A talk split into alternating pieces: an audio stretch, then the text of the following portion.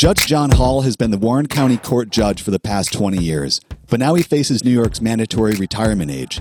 This November, the people of Warren County will have to decide who will be replacing Judge Hall to be their next county court judge. Because the position has a 10 year term and hears all felony cases, heads the drug treatment court program, and handles county's probate cases, the voters of Warren County will not be taking this election lightly. Running for the position is a part time city court judge, a law clerk, and Greg Canali, a litigation and general practice lawyer who's been practicing law in Warren County for 30 years. My name is Jason Brown, owner of Starling Studios in Saratoga Springs, and today I'm talking with Greg on why he is the most qualified candidate for this position. Nice to talk to you today, Greg. Welcome. Thank you, Jason. Thanks for having me. Greg, let's start with some background. Tell us about yourself. I graduated from Glens Falls High School in 1980. I, I took a couple years up at the Adirondack Community College, the street from my office.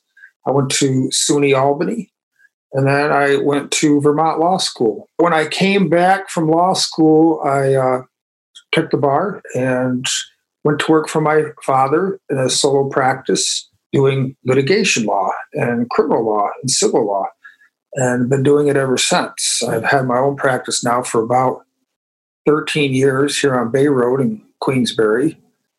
I have a beautiful partner, Patricia Heslin, who's uh, entrepreneurial and has her own business here in Queensbury. And we have a one and a half year old son, Fiorello, who's the sunshine of our life, but he's a handful. so, this seems like a pretty important position in Warren County, or really any county. How closely do you think the residents of Warren County will be following this race? Well, I think they'll be following it pretty closely because it's really the most important race that affects voters in Warren County immediately. It's been traditionally a very important position in the county. It hears all felony cases, which are very serious. It's the most active trial bench in the county. And uh, it also hears many matrimonial cases, it hears all probate matters having to do with trusts and wills and estates.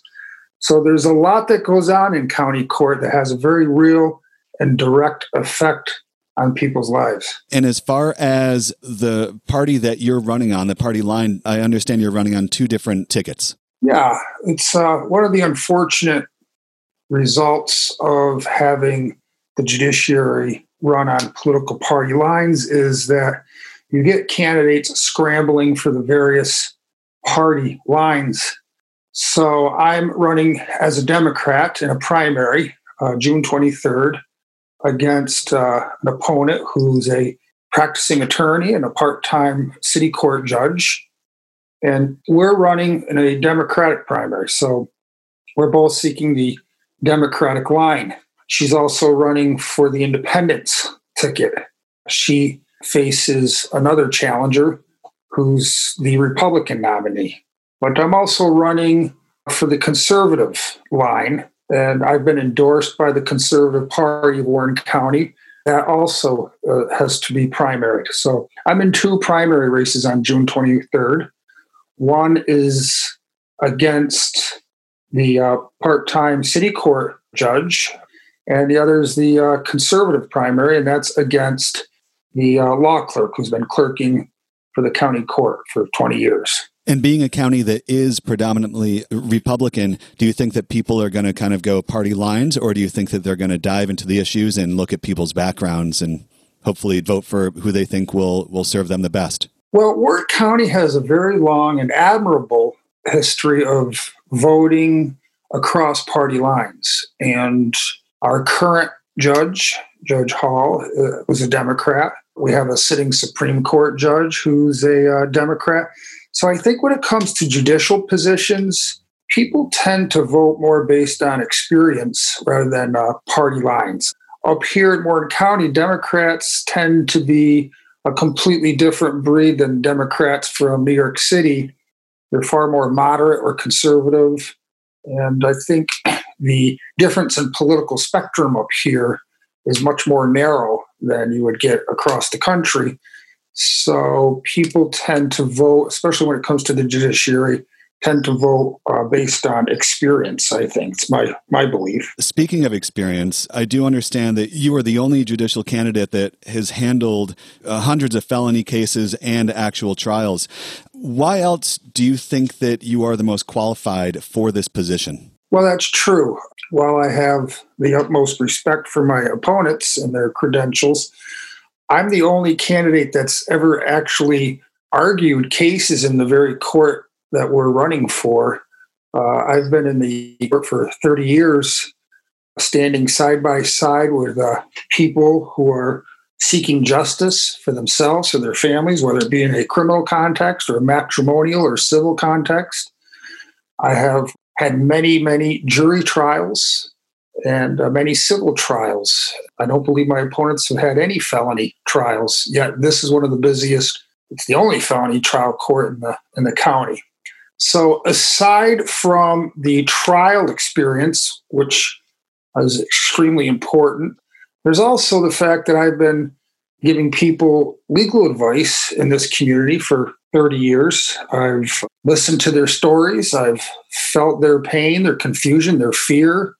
You get a connection when you represent people that uh, you begin to understand how the law affects real people with real problems. And for 30 years, that's what I've been doing. I've been listening to people's legal difficulties and trying to find legal resolutions for their difficulties. And you get an enormous amount of experience and you get a front row seat to how the law has a real unfurnished effect on people's lives. So you've been practicing law in Warren County for 30 years, and that's also where you grew up. That is true. Yep.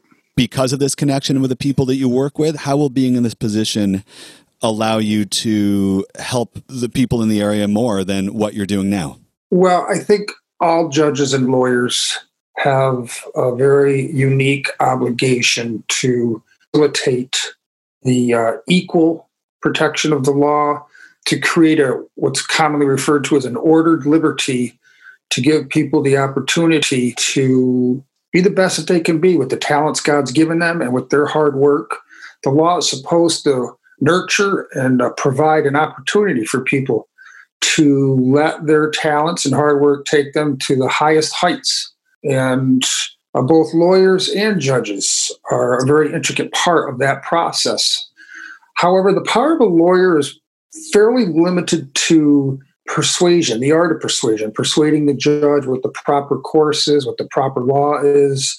It's an attempt to persuade uh, the court as to how best to achieve this ordered liberty with the uh, proper application of the relevant laws.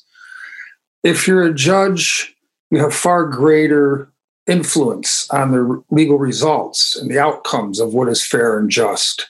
I think being a judge would give me a much greater opportunity to ensure that our county uh, has a fair and equal application of the laws for everybody, no matter how rich or poor, whatever their divisions or diversities may be. One of the great hallmarks of our law, one of the great traditions of our law, is that it's equally applied to everybody, regardless of how wealthy or poor or big or small or politically connected or no connection at all the law is the same for everybody and being a judge is, uh, is that's what you're charged with to make sure everybody gets an equal and fair application of the law. If we're talking about application of the law and how it applies to everybody equally, what are your thoughts on sentencing? What types of things would you be considering as county court judge when you're considering sentencing of the Warren County residents? I think the primary and first and foremost concern of a judge uh, in sentencing, especially if it's a crime of the victim, is the uh, rights of the victim. Victims have the first and foremost right to see that there's restitution paid, if any, and that there's a, a compatible and uh, proportionate sentence in comparison and ratio to the harm inflicted on the victim. Victim needs a very major, very huge part of healing. Being a, a victim of a crime, a very huge part of the healing process is to know that the perpetrator has been punished or has gotten their just deserts. That's a very important step in the healing process. Well, of course, there are secondary considerations as well. There's, uh, you know, public safety, which is huge, very important concern. Is this person a repeat offender? Is there a chance that they'll repeat again? is this person, was this an isolated incident? Are there extenuating circumstances? Do they feel remorse? Are they uh, regretful? Is there an opportunity for rehabilitation? I think aside from public safety and the rights of victims, we need to make sure that we understand that a person who's convicted of a crime ultimately and eventually will have to come back into society and will have to in the ranks of the uh, productive law-abiding citizenry and we need to make sure that when they come back they're you know ready to do that. On the idea of people after sentencing after serving time or whatever the case may be if they are coming back into society, are there any programs that you think need to be put in place or enhanced programs that are currently in place that, that you're going to pay special attention to to make sure that maybe someone with an alcohol problem or, or drug addiction that they are getting help rather than just being sentenced and forgotten about? Well, yeah. I mean, for the past 20 years, our, our model in handling crimes which are drug related or alcohol related has, has changed dramatically. We've come to recognize that many crimes that are drug or alcohol related are more the product of uh, the addiction, the disease of addiction, and, and not necessarily reflective of a moral failure of character. And uh, they have started throughout the country treatment courts. And one of the most important things in my candidacy is to improve upon our treatment court, which has not really had any substantial changes for 20 years. And despite the 20 year treatment court we've had in Warren County, the overdose rate has increased tremendously. So there are a lot of things that I would do to change the treatment court and to make it better and more responsive to the current situation and would replace felony convictions with misdemeanor convictions so that if someone successfully completes the program and their term of probation and they're ready to rejoin the ranks of the productive citizenry they're not hampered by this felony conviction. They're not locked out of the marketplace for jobs with this felony conviction. And that's been tried in other counties and it's been very successful. Another thing I'd like to do is initiate a jobs training program. There can be no greater value to sobriety than a sense of self respect and self worth through employment.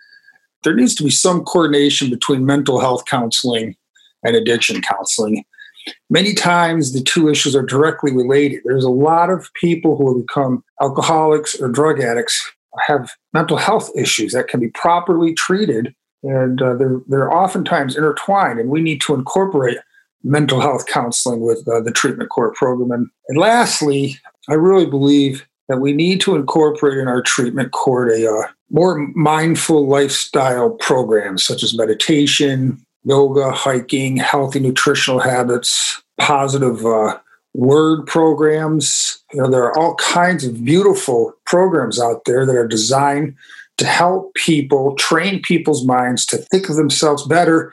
And most importantly, the entire purpose of the treatment court program is to empower people. People that have been beat down through drugs and alcohol for years, by the time they get into the felony court system, they have little, if any, self esteem or self respect. And I think one of the most major fundamental issues in helping these folks is to empower them, to give them the power to take back their lives, to give them the belief and the courage to know that they have the power to make their lives wonderful and better and that they have the power to beat this addiction. So it's all about empowering these folks and always knowing that you know if they successfully complete these programs they will have that scarlet letter removed from their record. They will not be felons. That's a huge motivation for people to strive hard and to try to recover that which they've lost. And that's the whole meaning of recovery.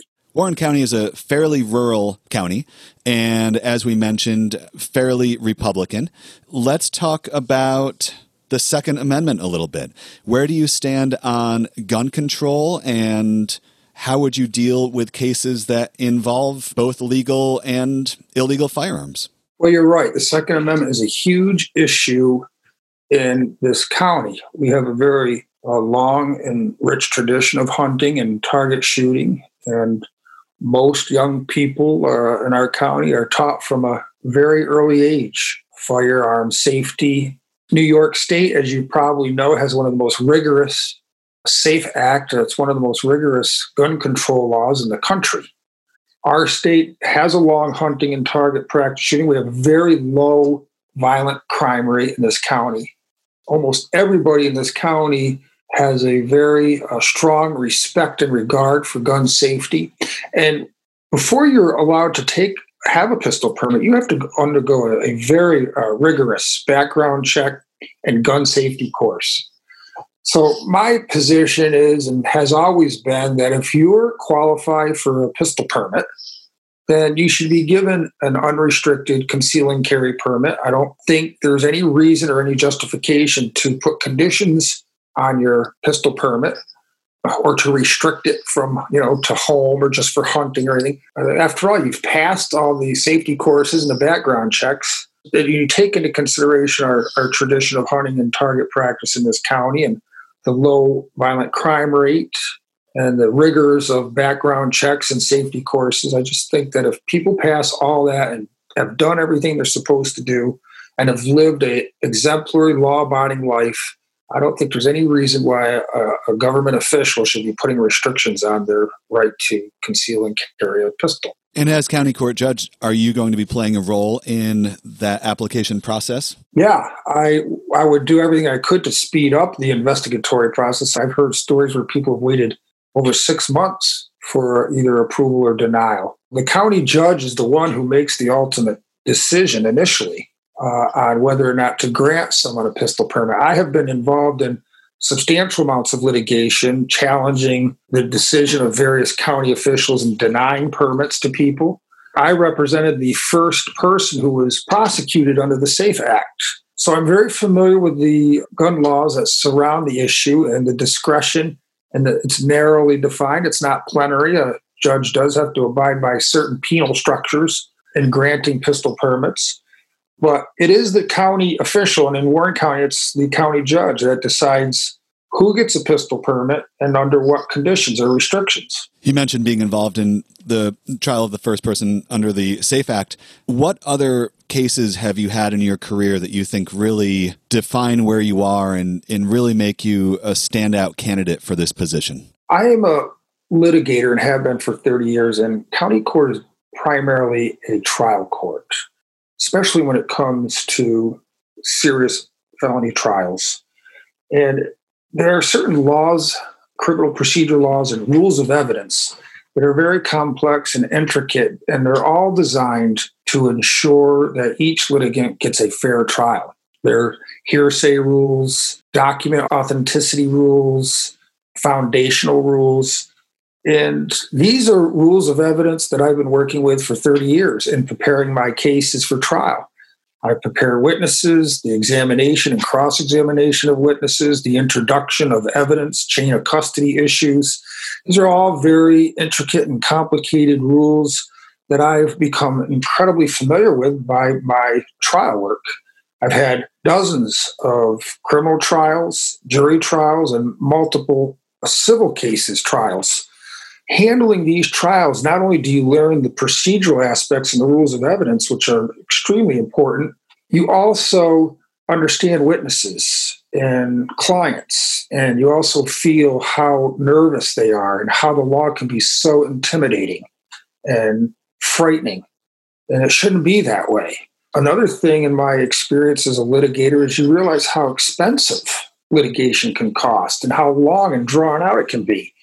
So, one of the things I would like to do if I were a judge is to streamline the process to try to encourage mediation or arbitration to reduce the costs and the time involved in, in cases that are litigated or disputed.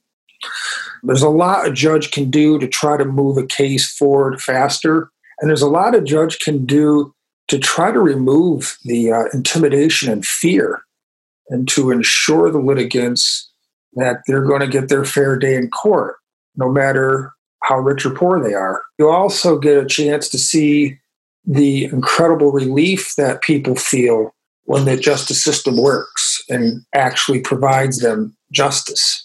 And to feel a, part of that is an amazing feeling. It's a wonderful feeling. So having that a vicarious connection with your client Um, you learn a lot about the law and how the law affects people directly in their lives and their families' lives. So I think that has made me really, really qualified to sit on the bench. Uh, Greg, what do you think makes a good judge? Well, that I guess would go back to you know 30 years of experience being in the you know multiple courts uh, throughout the county and throughout the state. You see really good judges, and you unfortunately see some really bad judges. And I think the qualities that are common within good judges are first and foremost a uh, an open mind. You know, you can tell immediately when you're arguing a case that court's mind is already made up. There's nothing more appreciative uh, from a lawyer standpoint than seeing a judge take a real interest in knowing what the facts are.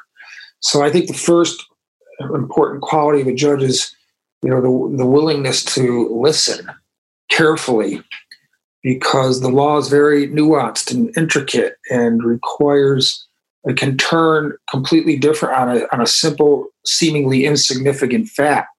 Another thing i think common quality in good judges is being humble. You know you see a judge that realizes you know humility is probably one of the most beautiful virtues in in every person but to really know that you don't know everything and that you know to constantly remind yourself that you could be wrong it compels you to check yourself to check your assumptions and your biases and your prejudices which we all have and w- through the process of humility you're able to check those biases to make sure they're not influencing your decision.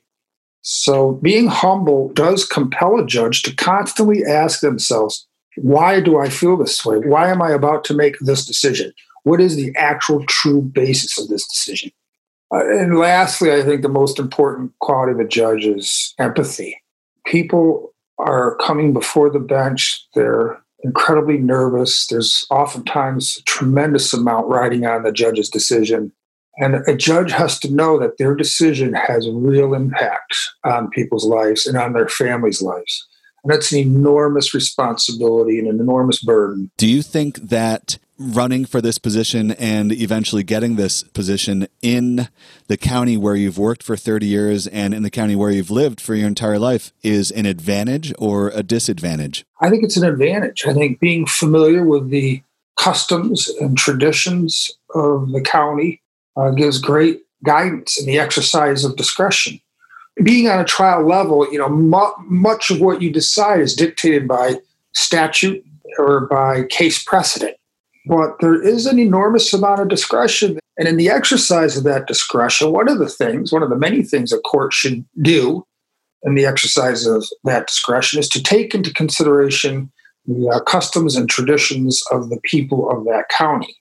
You know, being familiar with people, being familiar with our our ways, uh, our way of life, uh, our mores. Uh, I think it, it would it'd be a great advantage uh, for a person who sits on the bench to have lived here their whole life. All right, Greg. Well, thank you again for taking the time to talk to me today. Some great information in there. Wishing you the best of luck in this race. For the listeners, you can find out more about Greg on Facebook at Greg Canali for Judge or on his website, www.canali2020.com. Thanks again, Greg. Well, have a great weekend. I really appreciate it.